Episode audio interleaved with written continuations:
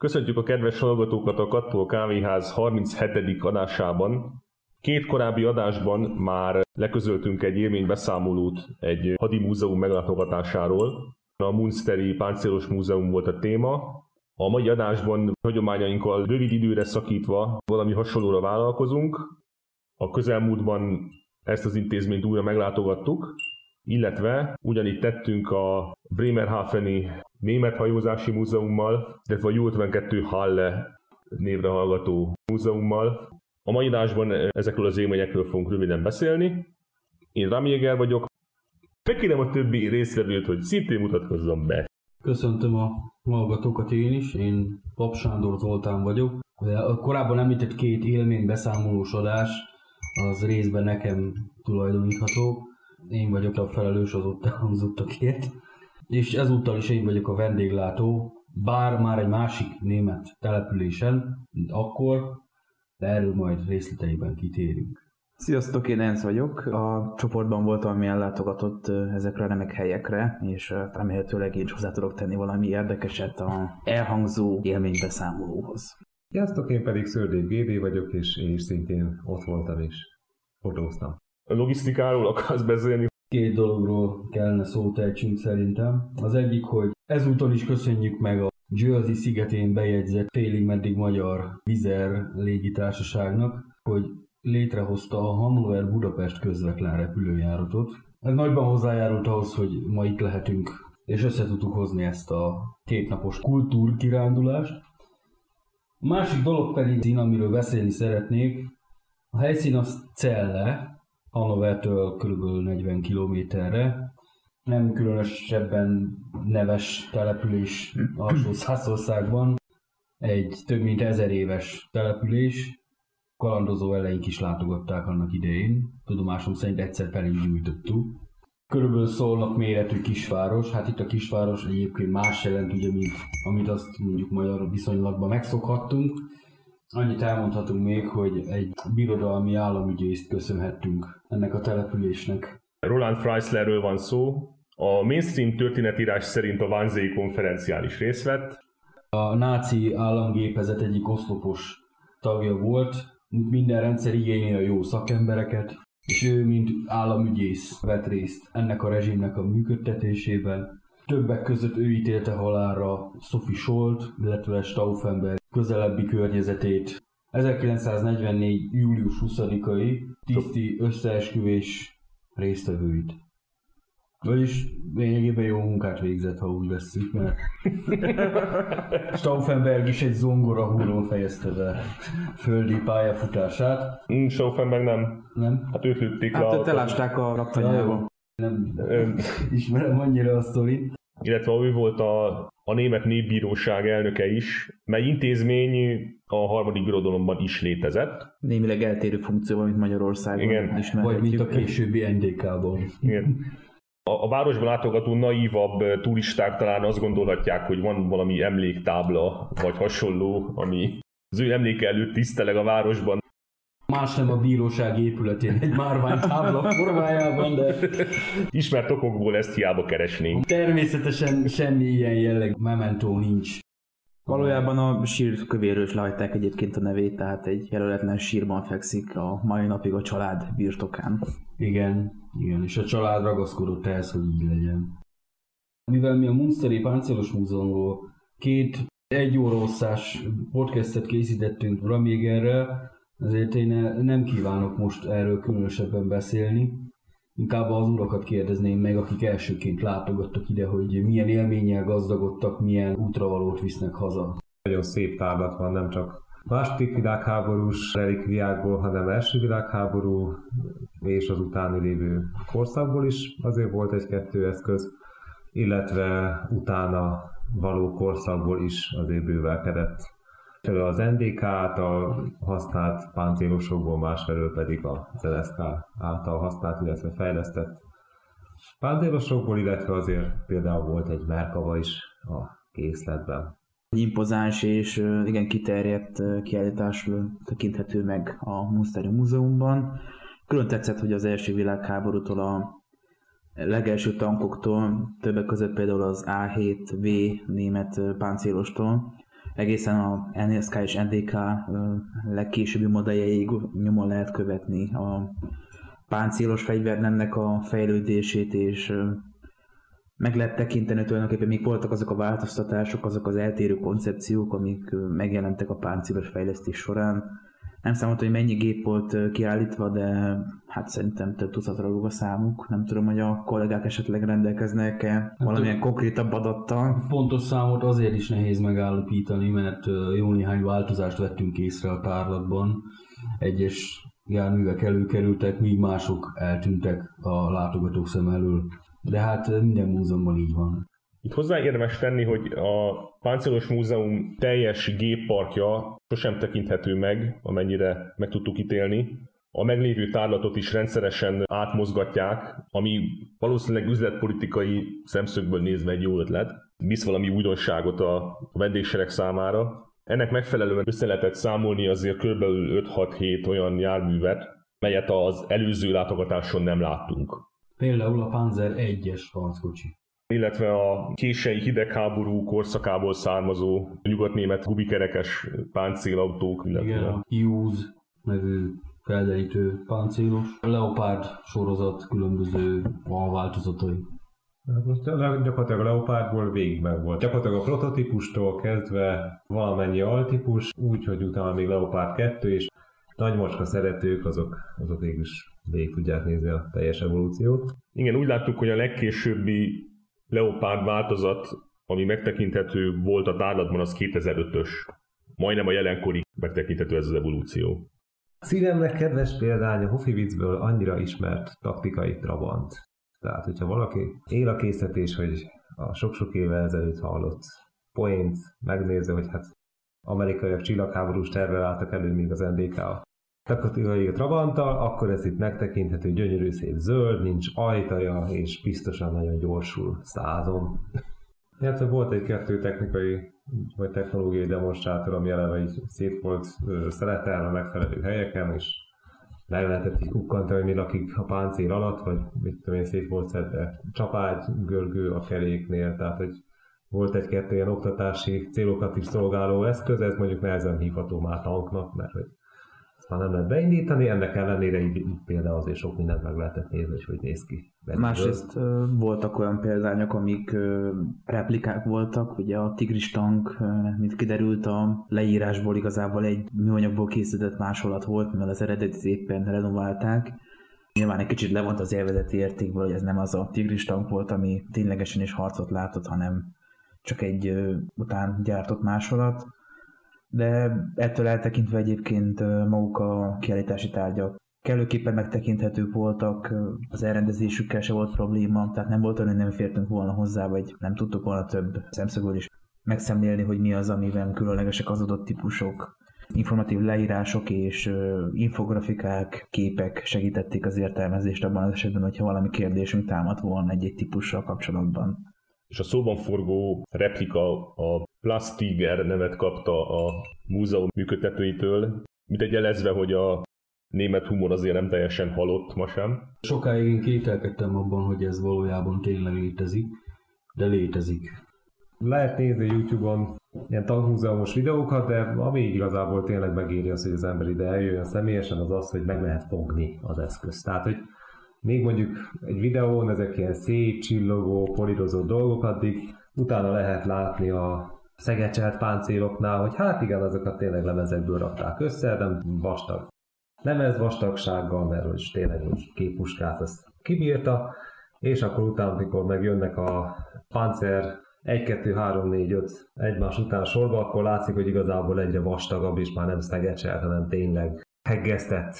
Ami ráadásul még így át is van lapolva, tehát látszik, hogy hol vágták el azt a lemezt, és utána hol illesztették át. Ezek ne menjenek annyira könnyen szét, hogyha beléjük lőnek. És ami mondjuk érdekes, hogy az ilyen öntött dolgok azoknál meg tényleg látszik, hogy hát ezeket nem nagyon polizsozgatták, utána meg milyen felére polírozták volna.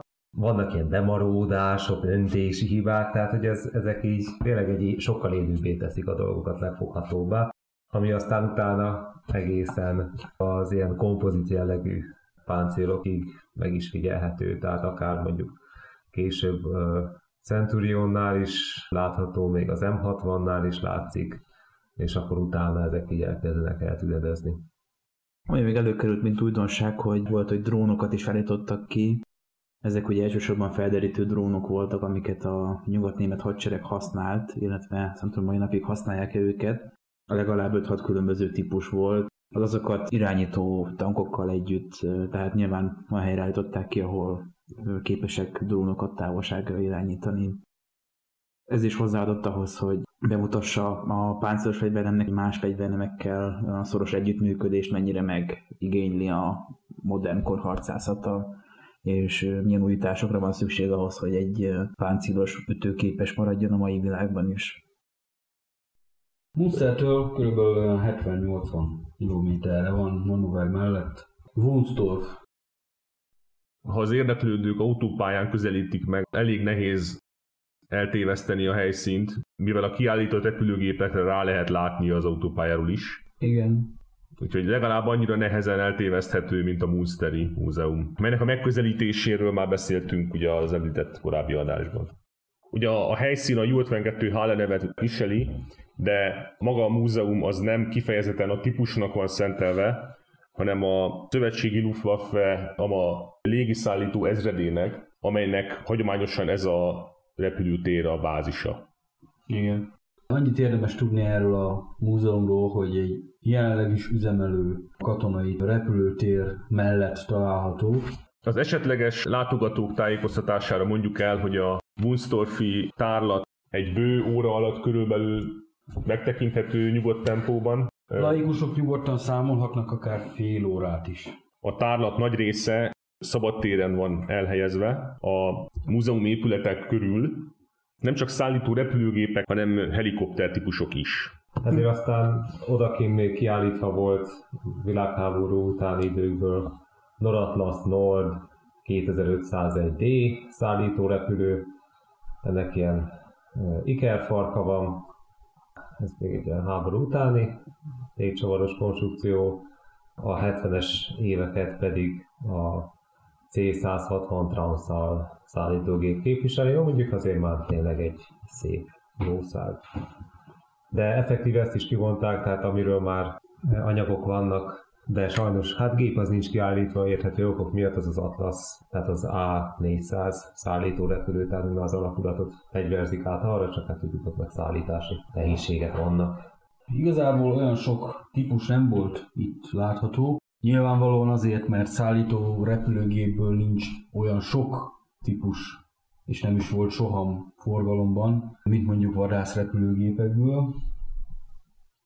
Az egyik helikoptert szerintem valamennyi amerikai háborús filmből ismerhetjük, amely Vietnámmal, illetve az azt követő időszak háborúival foglalkozik, de akár mind a két helikoptert is ide sorolhatnánk ennyi erővel, mert például a Rambo 3 című filmben mind a kettő típus látható. Ez pedig nem más, mint a Huey helikopter, vagy ahogy Schwarzenegger fogalmazott a ragadozó című film végén. Get to the chopper!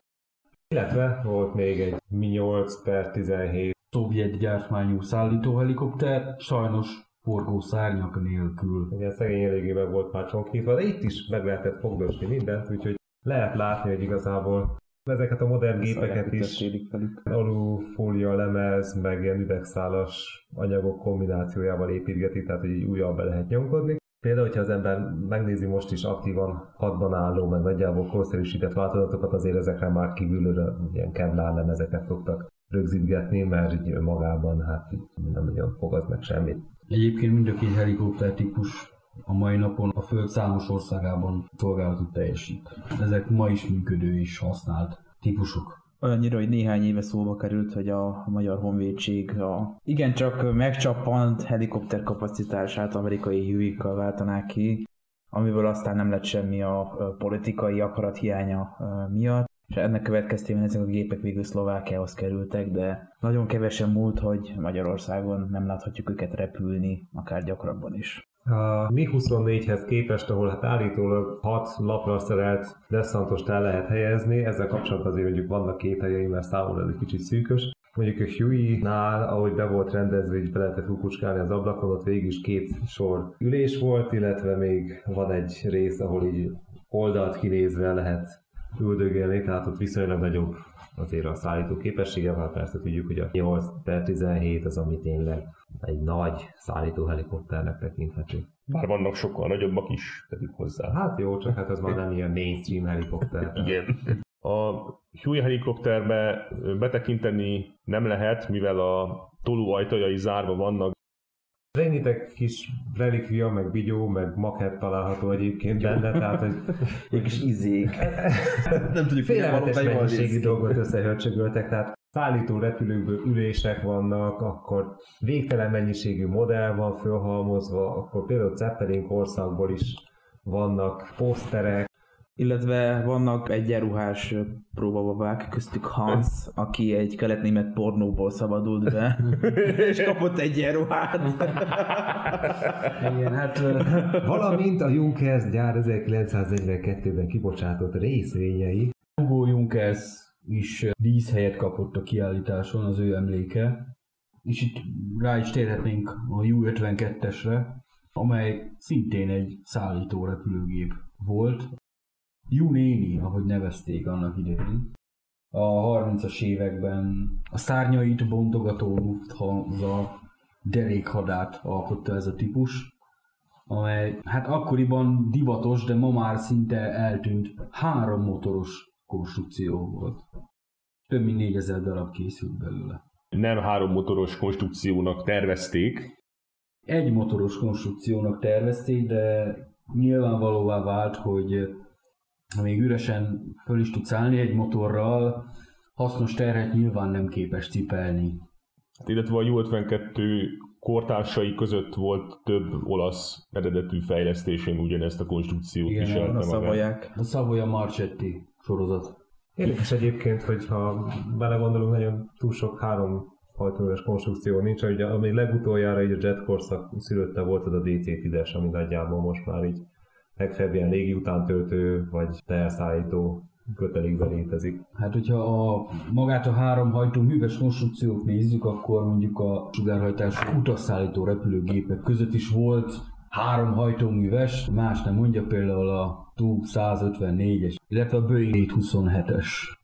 Ha már a történelmi szerep, akkor mindenképp eh, hozzátehetjük még, hogy nagyon idézőjelben Gernika mészárosát is tisztelhetjük a gépben, hiszen a spanyol polgárháború során nem csak Franco csapatait segítette át a földközi tengeren, de kényszerbombázóba is alakítottak több gépet, ami szerintem egy csomagtéren keresztül szórták ki belőle a bombákat. Bár azt, azt jegyezzük meg, hogy a repülőgép erénye nem feltétlenül bombázóként való alkalmazás volt, Ez volt az a gép, ami legnagyobb pusztítást okozta az azóta már hírhetté vált Gernika bombázása során, amire nyilván a régi olvasóink tudhatják, hogy egy elég komoly ilyen mítoszrombolást végzett a blog ezzel kapcsolatban. Bombázóként az is nehéz lenne alkalmazni, mert páncélzata nagyon nincs neki. Vékony alumínium lemez van rá szegecselve egy vázra, amit meg lehet egyengetni, tehát hogy ezt nem erre találták ki alapvetően egy szállító repülőt. A típus oroszlán részt vállalt a Luftwaffe háború alatti szállítási feladataiból is, az észak-afrikai utánpótlás szállításában, Kréta ostromában ezekből a gépekből ugráltak ki az egyes számot viselő ejtőernyős hadsereg katonái. Beszélhetnénk akár bármelyik nagyobb katlan műveletről, ahol több-kevesebb ideig légi híd működött, magyar vonatkozásként megemlíthetjük, hogy Horthy Miklós kormányzónak is volt egy saját használatú példánya, amelynek a hívójele a ha kötőjel dur volt, mely feliratot a gép oldalára festve is olvashattuk. Legalábbis az archív felvételek szerint.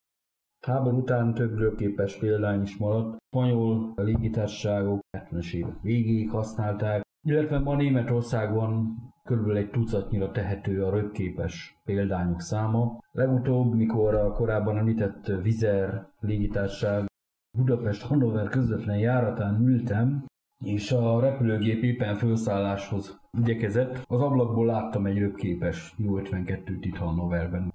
Jó néhány demonstrációs ábrán tekinthetjük meg a Junker U-52-es hajtóműveinek egyikét, amely kísérteties hasonlóságot mutat az AN2 Ancsa hajtóművével, amely, mint tudjuk, a Lisonov 2-es repülőgép két hajtóműve közül az egyik, Egyébként biztos, hogy egy lányálom lehetett ezeket karbantartani, mert az ember nézi, hogy ez a csillagmotorban van. 9 henger, hengerenként kettő szelep, tehát hogy itt, hogyha valamit szerelgetni kellett, akkor azért lehetett bicskolni rajta, hogy volt összesen három motor. Számomra az volt még érdekes, hogy ugye, mint elhangzott, sok ilyen kis bizbaszt gyűjtöttek össze a múzeumban. Többek között maketteket is, és így például betekinthettünk a harmadik birodalom, ki nem állított, mert nyilvánvalóan például nem maradtak fenn gépek egyáltalán abból a típusból, de ilyen például a Gigant szállítógép, de több más hasonló konstrukció is megtalálható volt. Makettekkel modelleztek fényképeket, fényképsorozatot például a norvégiai Narvik melletti Descent akcióról. Volt egy F-104 Starfighternek is a katapult ülés, ami tudjuk, hogy hát a típus jellegzetességéből adódóan ezt viszonylag gyakran használni kellett. Igen. Valószínűleg ebből több lehet így raktáron, tehát Igen. használt formában. Akkor szerintem térjünk át a második napra, amikor is a társaság úgy határozott, hogy a Hannoverben lévő másik repülőgép múzeum meglátogatása helyett ellátogatunk Bremerhavenbe, és ha már a földön és a levegőben megtekintettünk járműveket és harci gépeket, akkor tegyük ezt a vízen is. Azonban itt Bremerhavenben, és sokkal inkább a civil hajózás történetét tekinthettük át, hát egészen a viking, illetve Hanza korszaktól napjainkig bezárólag. Bremerhaven az egyik nagy kikötő volt minden időben. Gyakorlatilag a, a vikingek első látogatásaitól, amelyek akkor még támadó jellegűek voltak, napjainkig jelentős hajóforgalom bonyolódik a Vézer folyó Tölcsél torkolatában épült kikötőváros dokjaiban, Hamburg, Kiel és Rostock után az egyik legnagyobb kereskedelmi használatban lévő kikötő, és ugye nem nélkülözi a haditengerészeti egységeket sem. Ebben az intézményben is megtekinthető külső, illetve belső tárlat, ami nyilván a hely természetéből fogadóan elég evidens, hiszen hajókat nehéz lenne megtekinteni zárt térben. Ennek a... ellenére egy hajó zárt térben megtekinthető. Ez a legidősebb. 1331-ben épített KOG típusú szállítóhajó, restaurált hajótestet Ráadásul az épület elrendezése is olyan, hogy hát legalább négy emelet van, és az egész egy nyitott belső terű kiállítótér, ahol a különböző szintek között gyakorlatilag a kiállítás egyik sarkából a másikba át lehet látni. A belső tárlat azért alapvetően polgári jellegű, főleg azoknak ajánljuk, akik a civil célú tengerhajózás különböző aspektusai iránt érdeklődnek, és az érdeklődésük túlmutat mondjuk a Titanic vándor kiállításon. Különösen a hajó makettek iránt érdeklődőknek ajánljuk, mivel ezekből elég sok található. Ugye a császári, illetve birodalmi haditengerészet különböző hajóegységei. NDK, NSK is vannak egyébként, bár ezek meg kis számban. Többek között a császári sorhajóktól, illetve kisebb-nagyobb cirkálóktól kezdve a második világháború ismerté vált típusain keresztül, például a Starnhorst, vagy a Gneisenau, esetleg a Bismarck modelljén túl, végül az NDK és NSK modelljeivel bezárólag, itt helyet kapott egy kis partvédelmi tengeralattjáró is a második világháború éveiből, amelynek a versébe is be lehetett tekinteni. Több katonai célú tárgy is, például egy hajóágyú, egy egyenruhák, használati tárgyak, Hát még külön sarok foglalkozott a világító tornyokkal, ezen belül is a Rotterdam nevű világító toronyjal, ami most már ilyen nemzeti védettséget élvez, hiszen gyakorlatilag ezt fel is újították a 90-es, 2000-es évek során, hiszen maga ez a töltsér torkolat, ez eléggé ilyen homokpados, zátonyosított, ennek érdekében végig kellett biztosítani régen, úgyhogy van egy ilyen egész nagy méretű búra, kiállítva, ami eredeti, akkor van egy ilyen óraművel hajtott harang, ami 40 másodpercenként jelez, hogy így a ködben is lehessen hallani, hogy hol van ez a torony. Tehát ezek is úgy szépen bemutatásra kerültek maga a kiszolgáló infrastruktúra. Illetve az alaksorban a műszaki érdeklődésű látogatók megtekinthetnek néhány hajtóművet, a dugattyús gőzgépektől kezdve a, az egyhengeres, 14 lóerős, négy ütemű dízel motorokon át, egészen a turbinákig mindenféle hajók meghajtására szolgáló gépezet. Ami egyébként tényleg jó, hogy rengeteg ilyen technológiai demonstrátor van, tehát hogy nem csak az ember lát kirakva valami vasat, hanem csomó motor, az például mozgatva mutatja be, hogy tényleg akkor a hengerek hogyan viselkednek, a hajtórudak és így tovább. Sőt, még van egy ilyen félbevágott, kiállított lapátkerekes gőzhajó is, ahol ott is lehet látni a lapátkerekek forgását, és, és hogy milyen mechanizmus hajtja meg mindezt, sőt, ott még fel is lehet erre mászni, tehát próbálták milyen megfoghatóbbá tenni. Sőt, még van a legvégén egy ilyen nagy medence, amiben egy kormánymű és egy hát sebességválasztókkal segítségével ilyen kis makethajókat lehet irányítani erre-arra, és hát az is egy elég érdekes dolog. Hiszem. Így van, egy interaktív dock tekinthető meg és próbálható ki, ami a daruk kezelésével, a konténerek mozgatásával és minden olyan egyéb tevékenységgel kapcsolatos, amely egy ilyen óriási nemzetközi kikötő mindennapjaihoz hozzátartozik. Elsősorban a családos embereknek ajánljuk a... Vagy Gábornak. Én is olyan játszottam, tehát. Igen. Gábor, te tudnál mesélni arról, hogy mennyire magával ragadó Örültem, hogy a hajó nagyjából arra ment, amelyre én szerettem volna, és időnként neki más hajóknak, amit mások irányítottak. Tehát egy, alapvetően tényleg az volt a vicces, hogy mennyivel lassabb a reakciója mondjuk egy hajónak a hajó lapát forgatása során, tehát mondjuk az ember, hogyha kajakozik, akkor is sejt, hogy mindig van-e tehetetlensége, de egy ilyen nagyobb méretű jószágnál ez aztán tényleg vicces dolgokká fajulhat.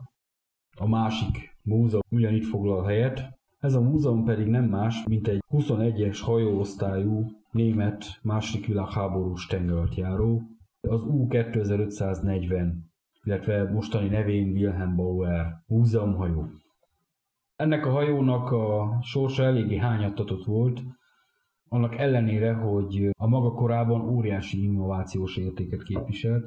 Korábban a Kriegsmarine kötelékeit erősítette, sajnos túlságosan későn került kifejlesztésre, a hajógerincet 1944. decemberében fektették le, maga a hajótest 1945. január végén került vízelbocsájtásra, a belső munkálatok, illetve a legénység kiképzése 1945. április közepére fejeződött be, ezért már éles harci bevetésre nem is került ez a hajó. Egyébként a típus többi tagjai közül is, ha jól tudom, kettő darab került hivatalosan bevetésre, de ellenséges hajóval nem találkoztak, és egyetlen egy kereskedelmi hajót sem sűjesztettek el. Viszont a típus önmagában olyan technológiai újításokat hordozott, ami hogyha hamarabb került volna a harmadik birodalom fegyvertárába, akkor az Atlanti csata egészen másképp zajlódott volna le. Nyilvánvalóan ezt látták a győztes felek is, ugyanis a be nem fejezett vagy félig elkészült vízre nem bocsájtott hajókat a győztesek szétosztották egymás között, és jó néhány példány a 21-es hajóosztályból később a francia, brit, az amerikai, illetve a szovjet haditengerészetek sorait gyarapította. Ezt a hajót 1945. május 4-én a Flensburgi fjordban a legénysége elsüllyesztette, és 1958-ig minden értelemben tengeralattjáróként működött, ugyanis nem jött föl a főszínre. LOL. Majd... Bár a járó az... Tenger alatt fekvő volt. Inkább tenger alatt fekvő. egy, egy, egységként képzeljük el, és utána pedig az újjáalakuló nyugatnémet haditengerészet megbízott egy hajómentő vállalatot, hogy emelje ki a nagyjából 40 méter vagy 35-40 méter mélyen fekvő roncsot, és kiemelték vontatható állapotba hozták, majd besorolták a nyugatnémet flotta kötelékébe, ahol kutatóhajóként az újonnan épített tengeralattjáró típusokon használt műszerek kipróbálására használták egyfajta kísérleti hajóként.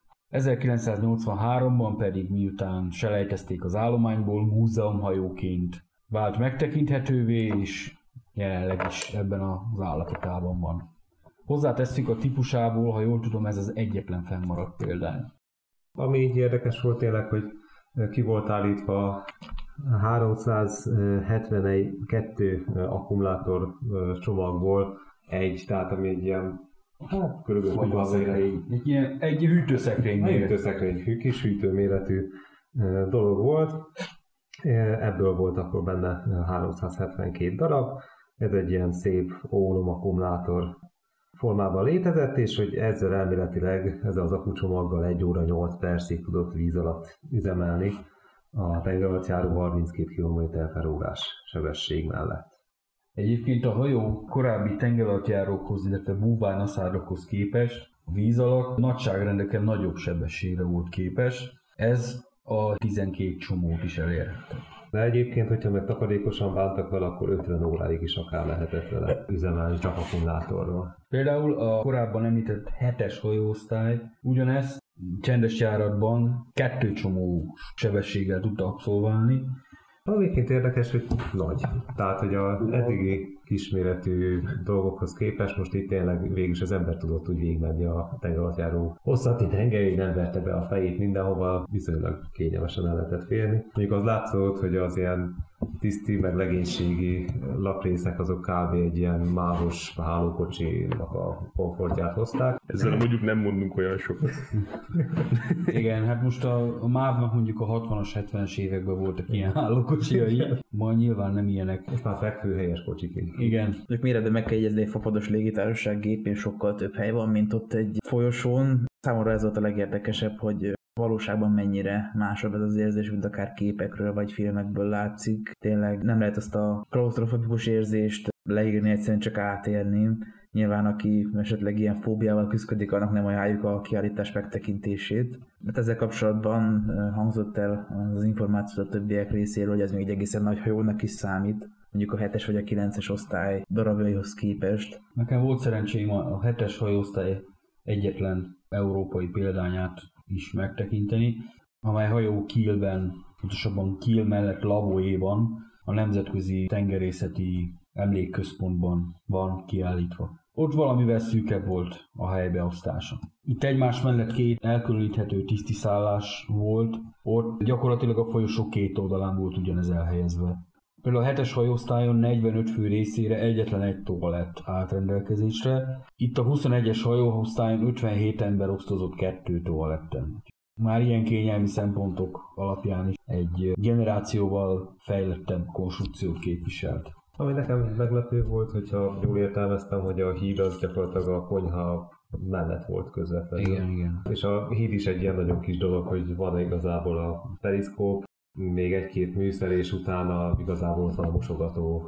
Ott egyszerre hat ember teljesített szolgálatot. Számomra, ami a tengeralattjárókat illeti, összehasonlítási alapnak csak egy hajó szolgál ezen a téren, mégpedig egy tangó osztályú szovjet vadásztengeralattjáró, ami szintén múzeumhajóként tekinthető meg Hamburgban a halpiac mellett. Hát ha emlékeim nem csalnak, ergonómiai szemszögből egy sokkal kellemetlenebb környezet volt, mint a 21-es hajóosztály eme példánya. Noha az a tengeralattjáró 1976-os gyártmány. Itt inkább azt lehet mondani, hogy eltérő tervezés filozófiákat láthattunk, mert míg általában ugye a német tengeralattjárókon az egyes szektorokat összekötő folyosó az lényegében többé-kevésbé folytonos és egyenes vonalat alkot. A hajó egyik végétől a másikig. A tangó osztályú tengeralattjárón ezt nem követték, hanem a búvó nyílások a egyes szektorok között ilyen különböző helyeken voltak elhelyezve, és ilyen elég, eléggé gírbe mozgást kellett végezni ahhoz, hogy az ember végig tudja járni a hajót. A 21-es hajóosztály azért ebből a szemszögből sokkal jobb élmény volt, mint a szovjet tengeralattjáró. Ha ugyanígy akarjuk megközelíteni a kérdést. Az előbb említett szovjet gyártmányhoz képest még a hetes hajóosztály is bejárhatóbb. Ezt nagyjából a Tazbó című filmben nagyon jól láthatjuk. Terveink között szerepelt még Hannover Laatzen repülő múzeum meglátogatása is, azonban a nyitvatartási idő szűkössége miatt erre már nem kerülhetett a mai nap során sor, és itt rátérhetnénk akkor távolabbi terveinkre is, amely múzeumokat közeljövőben meglátogatni tervezünk.